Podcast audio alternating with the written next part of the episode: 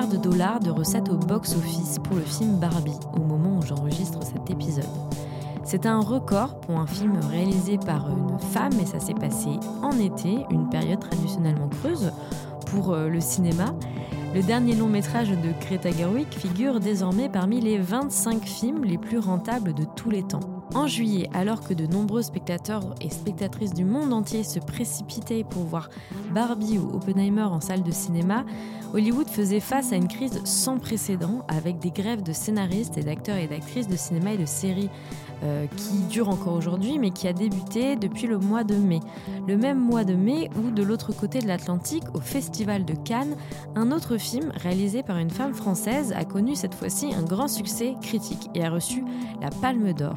Cette nouvelle a fait le tour de la France non seulement parce que c'est un film qui a beaucoup plu à la presse et parce que Justine Trier est la troisième femme de l'histoire du festival à recevoir cette distinction, mais surtout parce qu'elle s'est vivement exprimée à propos de la réforme des retraites dans son discours, mettant en garde contre les décisions néolibérales de notre gouvernement qui risquent de mettre à mal, je paraphrase, l'exception culturelle française dont son film a bénéficié. Anatomie d'une chute est donc officiellement sorti dans les salles de cinéma le 23 août dernier et a réalisé pour son premier jour d'exploitation un chiffre de plus de 50 000 entrées, signant ainsi un démarrage record pour un film français qui a reçu la Palme d'Or depuis de nombreuses années. Il était donc temps pour moi que je reprenne le micro de ce podcast pour la rentrée et que j'ouvre cette saison avec un regard croisé sur deux films qui ont fait beaucoup parler d'eux ces derniers mois et qui, au-delà des apparences, explorent aussi certaines thématiques similaires. Donc bonne rentrée à toutes et à tous et bienvenue dans une nouvelle lecture Cinéra Meuf.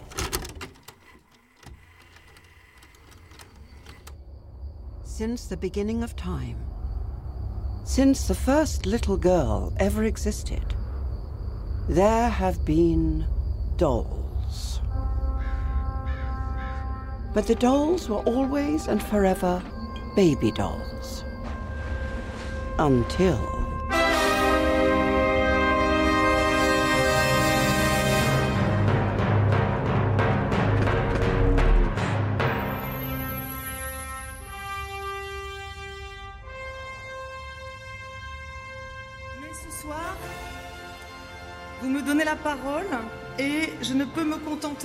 la joie que je ressens. Cette année, le pays a été traversé par une contestation historique, extrêmement puissante, unanime, de la réforme des retraites. Cette, cette contestation a été niée et réprimée de façon choquante et ce schéma de pouvoir dominateur de plus en plus décomplexé éclate dans plusieurs domaines.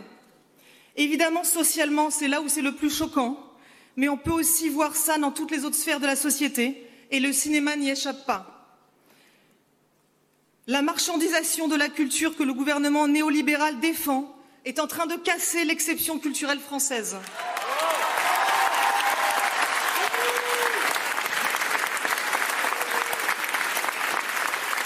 Cette même,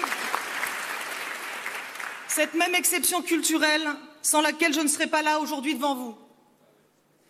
Ce, prix, je le dédie à toutes les jeunes réalisatrices, à tous les jeunes réalisateurs et même à ceux qui, qui aujourd'hui n'arrivent pas à tourner. On se doit de leur faire de la place, cette place que j'ai prise il y a 15 ans dans un monde un peu moins hostile et qui considérait encore possible de se tromper et de recommencer.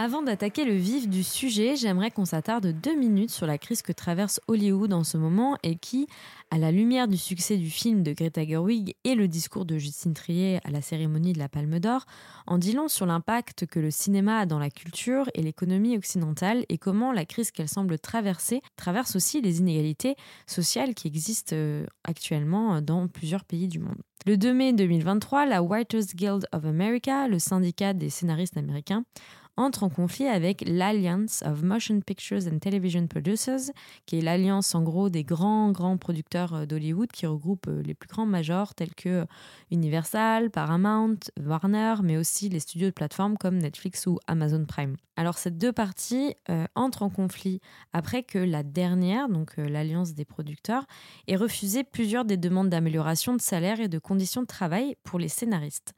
En effet, depuis le boom des plateformes de streaming et le développement de l'intelligence artificielle, certains et certaines des auteurs et autrices audiovisuels se sont retrouvés à produire des œuvres de séries plus courtes, avec peu de budget alloué au développement des œuvres et donc à l'écriture, avec des salaires qui n'augmentent pas malgré l'inflation et une baisse significative de leurs droits qu'ils et elles touchent sur les rediffusions de séries sur plateforme. Ils et elles dénoncent alors une précarisation des métiers créatifs, alors même que ces grosses corporations euh, créent énormément de bénéfices sur leur dos rémunérer les PDG avec des salaires astronomiques.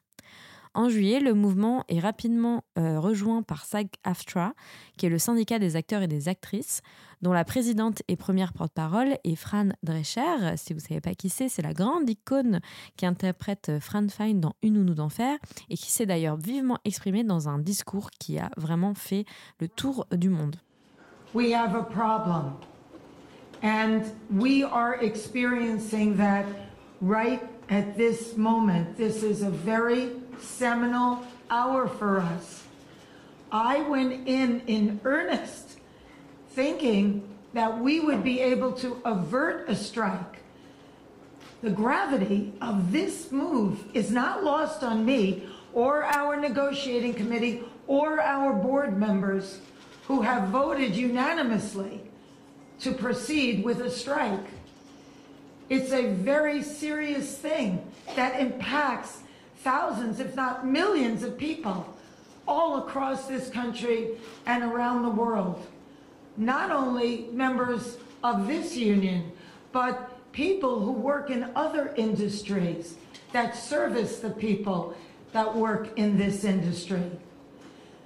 And so it came with great sadness that we came to this crossroads but we had no choice. We are the victims here. We are being victimized by a very greedy entity. I am shocked by the way the people that we have been in business with are treating us. I cannot believe it, quite frankly. How far apart we are on so many things. How they plead poverty that they're losing money left and right when giving hundreds of millions of dollars to their CEOs. It is disgusting. Shame on them. Le blocage déterminé des grands studios témoigne d'une volonté de plus en plus manifeste de marchandiser les œuvres culturelles. Bon, je vous apprends rien en vous disant que le cinéma et la télé et les séries c'est une machine à générer beaucoup de sous-sous, hein. c'est le cas depuis, euh, depuis très très longtemps déjà, mais c'est de plus en plus assumé, je dirais c'est même de plus en plus euh, agaçant au vu des films et des séries génériques qui sortent, l'idée étant de se faire un max de profit sur des rediffusions ou euh, de capitaliser sur des œuvres culturelles déjà préexistantes au vu de nombreux prequels, sequels, remakes qui n'en finissent vraiment plus. Il y a donc peu de moyens alloués à la narration et à l'écriture d'œuvres originales qui prennent beaucoup plus de temps et de développement, notamment scénaristique. Tous ces choix opérés par les grandes industries semblent visiblement entraîner les artistes de cinéma et de la télévision vers une gig economy, autrement dit une économie de petits boulots précaires. Tout ça fait donc écho à des questionnements qui sont soulevés euh, partout dans le monde, mais aussi à plusieurs corps de métiers de l'industrie du cinéma en France.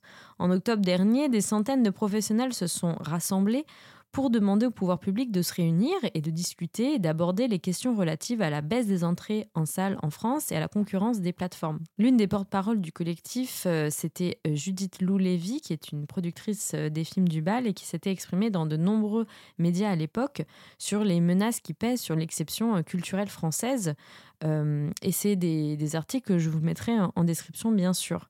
Et donc, au sujet de la prise de parole de Gisèle Trier, forcément, euh, et qui a fait polémique, elle est intervenue sur France Culture et elle a dit ceci. Et je vais revenir sur quelque chose pour faire une petite synthèse à mi-parcours de l'émission. C'est que si du coup on revient sur tout ce qui a été dit, si je puis me permettre, pour revenir dans le sens de ce qu'a dit Justine Triet, s'il fallait encore y revenir, parce que c'est quand même hallucinant que ce soit pas évident pour en fait euh, la ministre de la recevoir en disant mais bravo madame et dites-nous exactement ce que vous avez, euh, ce dont vous, de quoi, de quoi, de quoi, de quoi souhaitez-vous que nous parlions? Vous avez la Palme d'Or. Bon bah on va le répéter. Oui, l'exception culturelle est menacée. Pourquoi? Euh, Là il y a eu beaucoup de choses qui ont été dites. Bah, D'un côté institutionnel, il y a des rapports comme le rapport sénatorial de M. Carucci, qui vient directement taper sur euh, la, logique même de notre modèle, qui encore une fois existe depuis des décennies. Donc ça, c'est une menace qui est de type institutionnel. Vous avez évoqué le rapport Boutonna, qui en avait, avait fait hérisser le poil de l'intégralité de la profession en 2018. Donc ça avait été quand même un deuxième élément institutionnel assez problématique. Vous, Madame, vous mentionnez le fait qu'il y a des bouleversements au niveau du marché qui sont en train de complètement renverser en fait l'écosystème et donc forcément, comme n'importe quel écosystème, quand on bouge un élément, l'écosystème peut mourir. Donc si on ne veut pas que l'écosystème meure, ce qui est une vraie menace, en fait, il est temps de se mettre autour d'une table et de dire, OK, il y a d'un côté des remises en cause institutionnelles, de l'autre des bouleversements économiques. La moindre des choses, c'est de pouvoir reconnaître que peut-être qu'il y a des inquiétudes légitimes et que, en effet, c'est étrange d'entendre ensuite la ministre dire à la télévision que, en fait, il n'y a pas de problème avec l'exception culturelle. Regardez Justine Trier, parce que j'ajouterais ça pour terminer, pour y revenir, parce que vous ne l'avez pas mis, malheureusement, dans l'extrait au début de l'émission. Ce qui est très, très beau dans ce que dit Justine Trier. Elle n'est pas en train de dire, comme certaines personnes vulgaires ont pu le faire penser qu'elle crachait dans la soupe. Non, non, elle, elle reconnaît tout à fait avoir bénéficié. Elle dit, je veux être sûre que ceux qui arrivent, la génération qui arrive, aura la possibilité de continuer à faire des films, aura la possibilité de continuer à se tromper et à recommencer. Et c'est ça qui est très beau, c'est parce qu'en plus, elle a la dignité,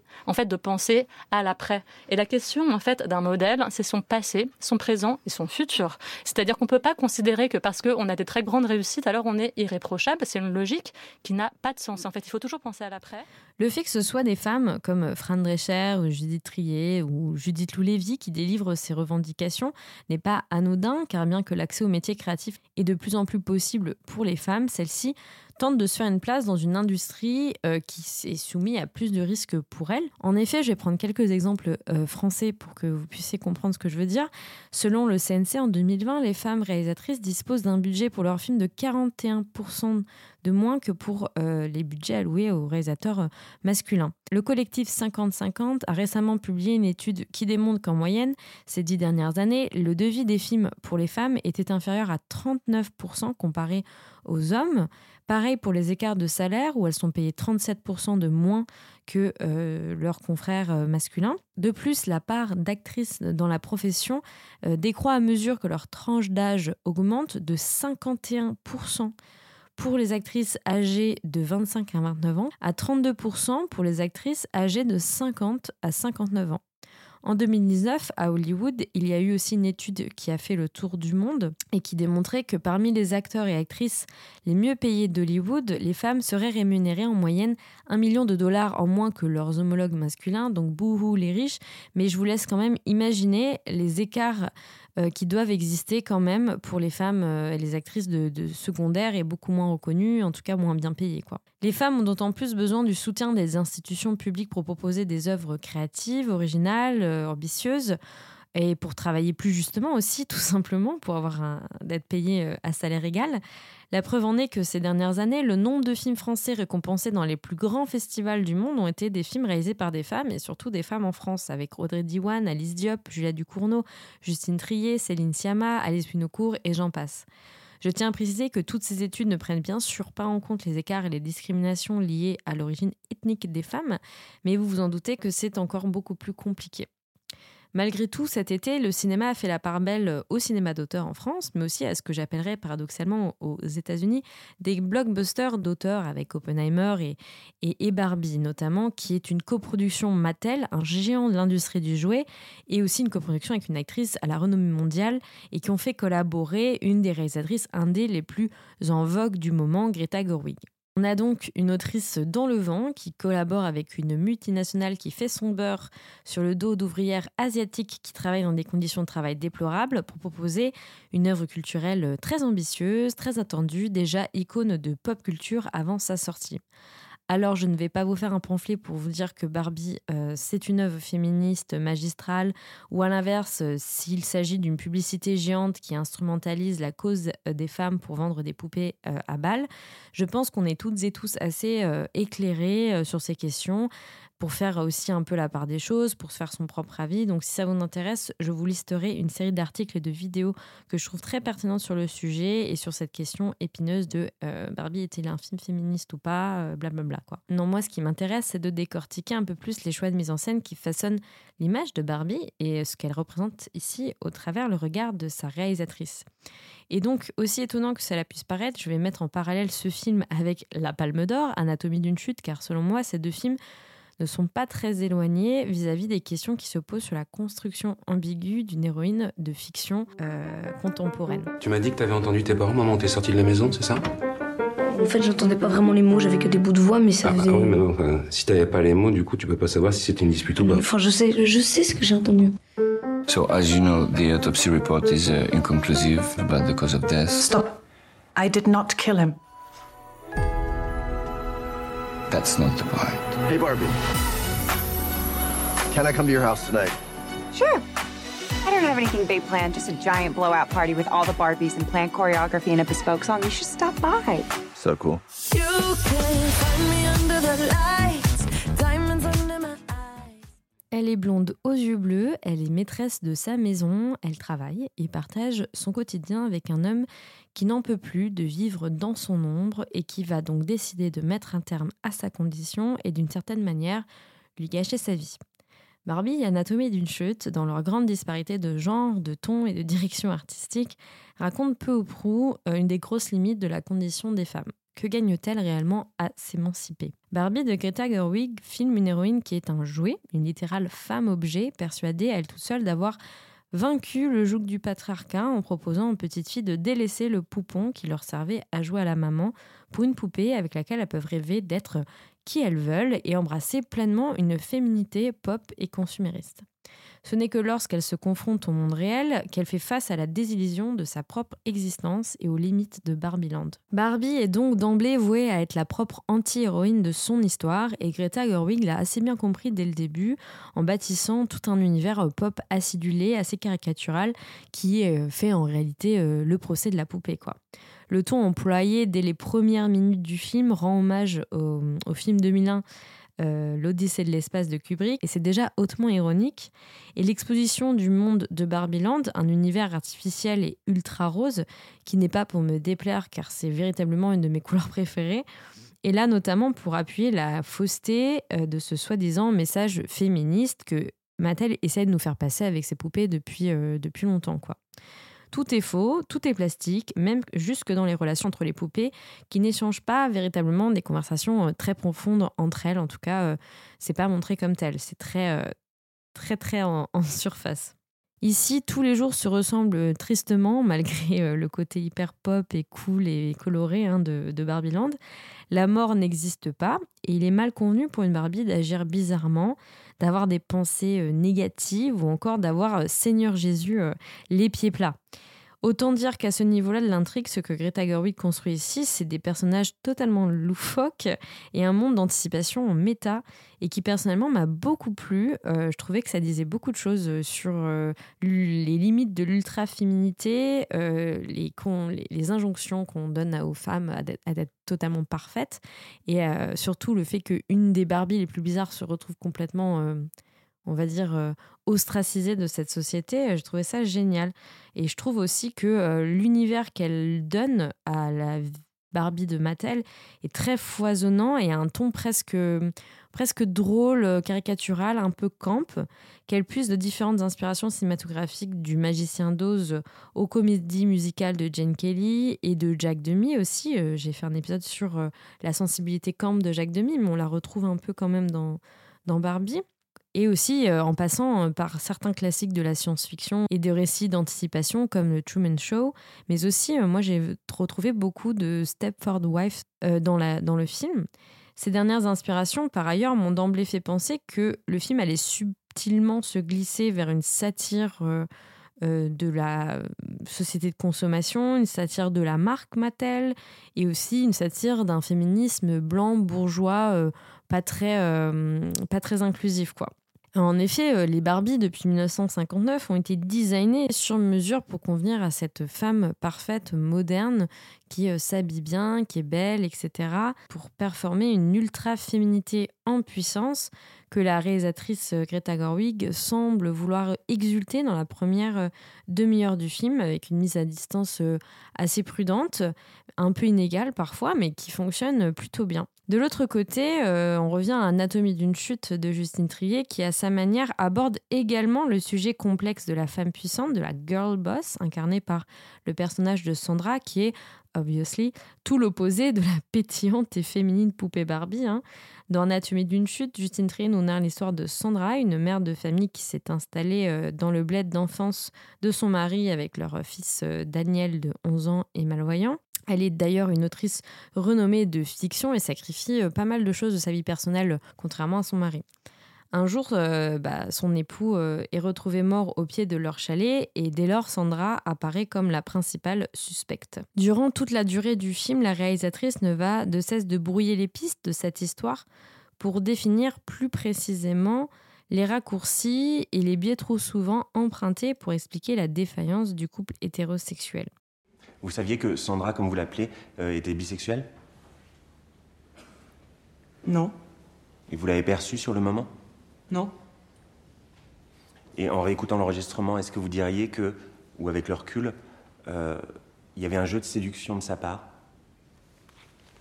J'ai senti, elle me l'a dit elle-même d'ailleurs, qu'elle n'avait pas vraiment de, de vie sociale intéressante à cette période-là ou d'occasion d'échanger comme ça avec des gens nouveaux.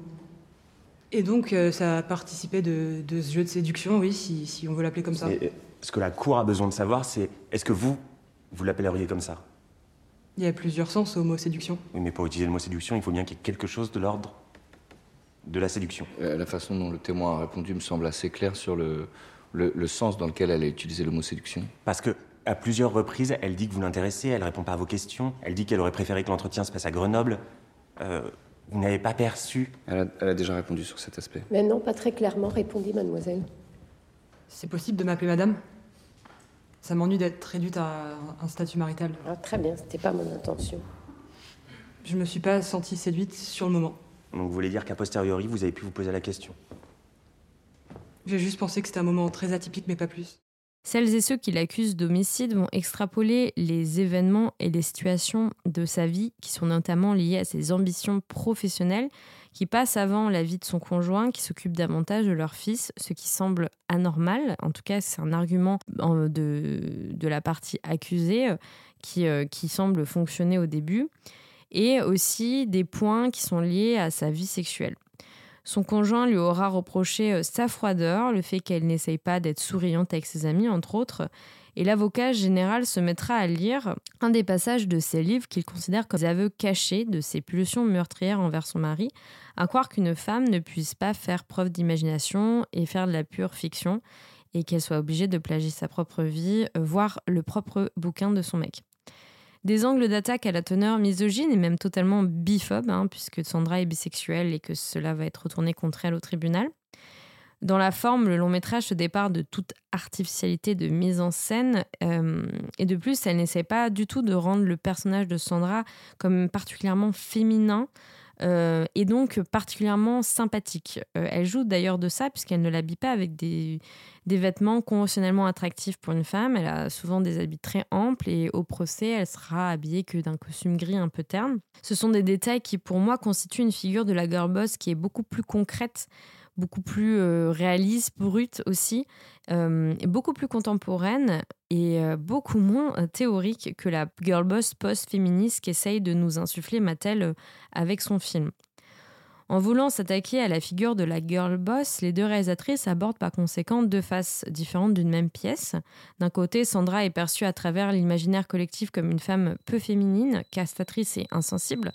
De l'autre, Barbie représente une caricature de l'ingénu et de l'ultra-féminité comme prise de pouvoir. Malheureusement, loin d'aller jusqu'au bout de cette idée et d'exploiter les limites de cette représentation de la girl boss, Greta Gerwig essaye dans la seconde partie du film à satisfaire euh, ben, tout le monde, quoi. À tel point qu'actuellement, vous trouverez tellement de contenus qui disent tout et son contraire sur les interprétations féministes du film que c'en est vraiment révélateur.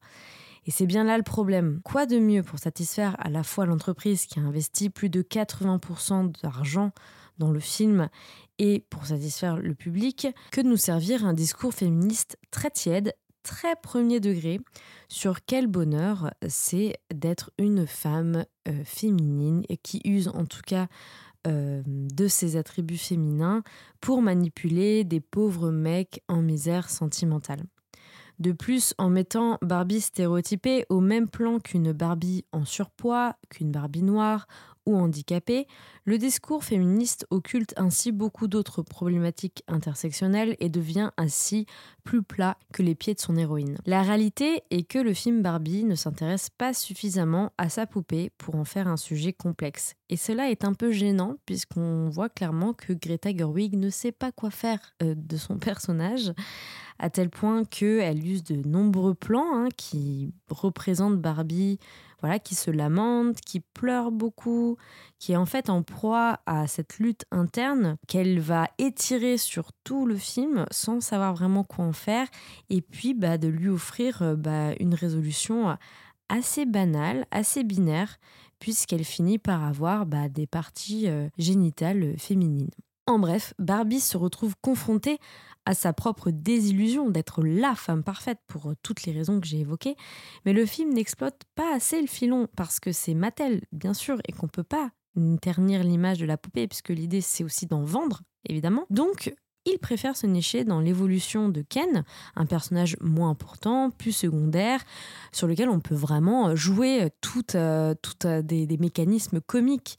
C'est un personnage qui devient notamment pétri d'imperfections et curieusement du coup beaucoup plus humain que Barbie, sans que lui ait besoin pour autant d'avoir matériellement un pénis pour embrasser pleinement son identité à la fin. Enfin, presque pleinement. C'est aussi pour cela que Ken a, je pense, été plus aimé par le grand public, évidemment. Inversement, dans Anatomie d'une chute, Sandra se retrouve face à un avocat général et des personnes convaincues à la télévision qu'une femme indépendante, bisexuelle et accomplie possède forcément des vices cachés. Et surtout que ça en fait une histoire bien plus intéressante que la détresse psychologique d'un homme. La question du coup que le film exploite euh, en permanence, c'est bah, comment ça se fait? Comment ça se fait qu'on préfère voir cette facette de l'histoire plutôt que d'admettre que des hommes aient des besoins et aussi des fragilités émotionnelles. Justine Trier, du coup, avec son film, détourne ce biais en montrant que justement, la vérité qui l'intéresse à elle, c'est bien la chute d'un homme. De plus, la défense composée à la fois d'un rôle masculin doux et discret, interprété par Swan Arlo, et d'une avocate jouée par Sadia Bentaïb, offre une réponse tangible au poids des injonctions sociales et des discriminations qui pèsent sur euh, le genre féminin, mais aussi masculin. Euh, la réponse, c'est qu'elles ne peuvent se combattre seules. Il s'agit de lutte collective au quotidien, faite d'hommes, faite de femmes, faite d'alliés, de tout horizon qui sont là pour porter aussi d'autres réalités et d'autres vécus dans ce combat. Un autre point de concordance dans l'écriture qui relie les deux films ensemble se situe dans cette volonté aussi de confronter la figure de la femme moderne avec une sorte de chute du coup de l'identité masculine. Alors j'ai déjà fait tout un épisode sur la question de la crise de la masculinité avec Fight Club que je vous invite à écouter. Mais pour résumer un peu, à l'époque, au tournant des années 2000, il y a eu beaucoup de films, énormément de films, réalisés la plupart par des cinéastes masculins qui se sont emparés de ce sujet en mettant en scène des hommes blancs, moyens, dépressifs qui ne se trouvent plus, qui ne se retrouvent plus en tout cas dans, leur place dans la société ultra-consumériste et qui souhaitent se réconcilier avec une sorte de virilité euh, perdue. Et comme je l'ai abordé euh, précédemment, Anatomie d'une chute, c'est aussi l'histoire de l'effondrement identitaire d'un homme. Et on remarque du coup cette fracture-là dès la scène d'ouverture où Sandra donne une interview à une jeune étudiante et on a la présence masculine qui arrive d'un coup et qui n'est pas matérialisée par la, la, présence physique de Samuel, mais plutôt à travers une musique euh, qui se retrouve dans l'histoire, donc une musique intradigétique, on dit, qui est une reprise instrumentale de 50 Cent et qui va euh, casser l'interview, qui va arrêter, qui va mettre un malaise aussi dans cette scène très étrange. Et une musique que l'avocat général qualifiera aussi dans le procès de misogyne. Justine Trier décide de peindre le portrait d'une famille dont les rôles genrés aussi sont quelque peu inversés, ou du moins décalés de ceux attendus par la société. De plus, Samuel, le mari de Sandra, est un individu qui semble souffrir de dépression et ce refus aussi, encore une fois, d'admettre que c'est la raison pour laquelle bah, il arrive enfin c'est une des raisons pour lesquelles euh, il n'arrive pas à accomplir ses projets de, livres ou ses projets euh, de, faire des chambres d'hôtes ou plusieurs projets qu'il a en tête, constitue un des principaux angles morts du procès et va ainsi faire de Sandra la principale suspecte de la faillite personnelle de son conjoint. Ce qui va être mis en avant et reproché à sa femme et de ne pas s'être assez adapté aux besoins et aux envies de son conjoint et d'avoir été égoïste dans les choix de vie. Et ce qui est incroyable avec le personnage de Sandra, c'est qu'à aucun moment elle va dans une espèce de rédemption de ça. Elle va juste assumer qu'elle a, oui, effectivement, passé beaucoup de choses avant lui et son fils, mais que c'est qu'une partie du problème, quoi. Et qu'en fait, elle a aussi beaucoup donné à cette famille, mais d'une autre manière, quoi. On retrouve ces mêmes questionnements et reproches dans la bouche de Barbie qui s'en veut de ne pas avoir assez considéré les sentiments de Ken en le prenant pour acquis. I just don't know who I am without you. You're Ken. But it's Barbie and Ken. There is no just Ken. Doesn't seem to matter what I do. I'm always number two. No one knows how hard I tried. Oh, oh, I, I have feelings that I can't explain. Driving me insane. All my life been so polite. Cause I'm just kidding. Anywhere else I'd be a 10. Is it my destiny to live? Lorsque Ken souhaite importer le patriarcat à Barbiland, le film d'ailleurs emprunte plusieurs aspects caricaturaux de la culture masculiniste, et c'est pas pour rien, hein, puisque dans cette culture, les hommes accusent aussi beaucoup les femmes de ne plus les considérer, de prendre trop de place dans la société. Ils ont une impression que la société aussi valoriserait plus les femmes que les hommes, qu'ils seraient soumis aussi à plus de pression et plus de risques, etc. etc. À travers l'arc narratif de Ken, le film de Gerwig propose ainsi une satire efficace de l'antiféminisme et une éloge aussi de la fragilité masculine qui fait un peu de bien à voir quand même. Et alors que certains considèrent Barbie comme une œuvre misandre, j'ai personnellement trouvé qu'il y avait beaucoup plus de réflexion euh, et d'empathie accordée euh, pour le personnage masculin, euh, plus beaucoup plus pour euh, Ken d'ailleurs que Barbie. Pour résumer, Sandra et Barbie sont donc deux personnages de cinéma qui ont certes un physique similaire, mais qui sont quand même aux antipodes euh, l'une de l'autre. La première étant froidement antipathique, tandis que la seconde est un rayon de soleil, toute colorée, toute pop. Néanmoins, il me semble que leur destin respectif soit étroitement lié à ce que les deux cinéastes essaient de nous dire de manière plus ou moins réussie, car peu importe que l'on soit une femme féminine, ou pas, stupide, brillante, carriériste ou oisive, la caractéristique principale de la condition féminine est que toutes ces définitions peuvent un jour, euh, d'une manière ou d'une autre, se retourner contre vous. C'est littéralement ce que essaye de dire America Ferrera dans son discours très cathartique qui a vraiment euh, fait le, le tour de l'Internet, qui sonne pourtant creux dans Barbie, mais qui résonne dans toute l'œuvre de Justine Trier. J'aurais aimé vous dire sincèrement que j'ai adoré Barbie, et c'est à moitié vrai, hein. j'ai franchement apprécié les 30 premières minutes du film qui avaient une vraie belle énergie, avec notamment beaucoup de références cinématographiques qui me plaisent, un côté décalé, ironique qui collait parfaitement avec le personnage et l'univers de Mattel.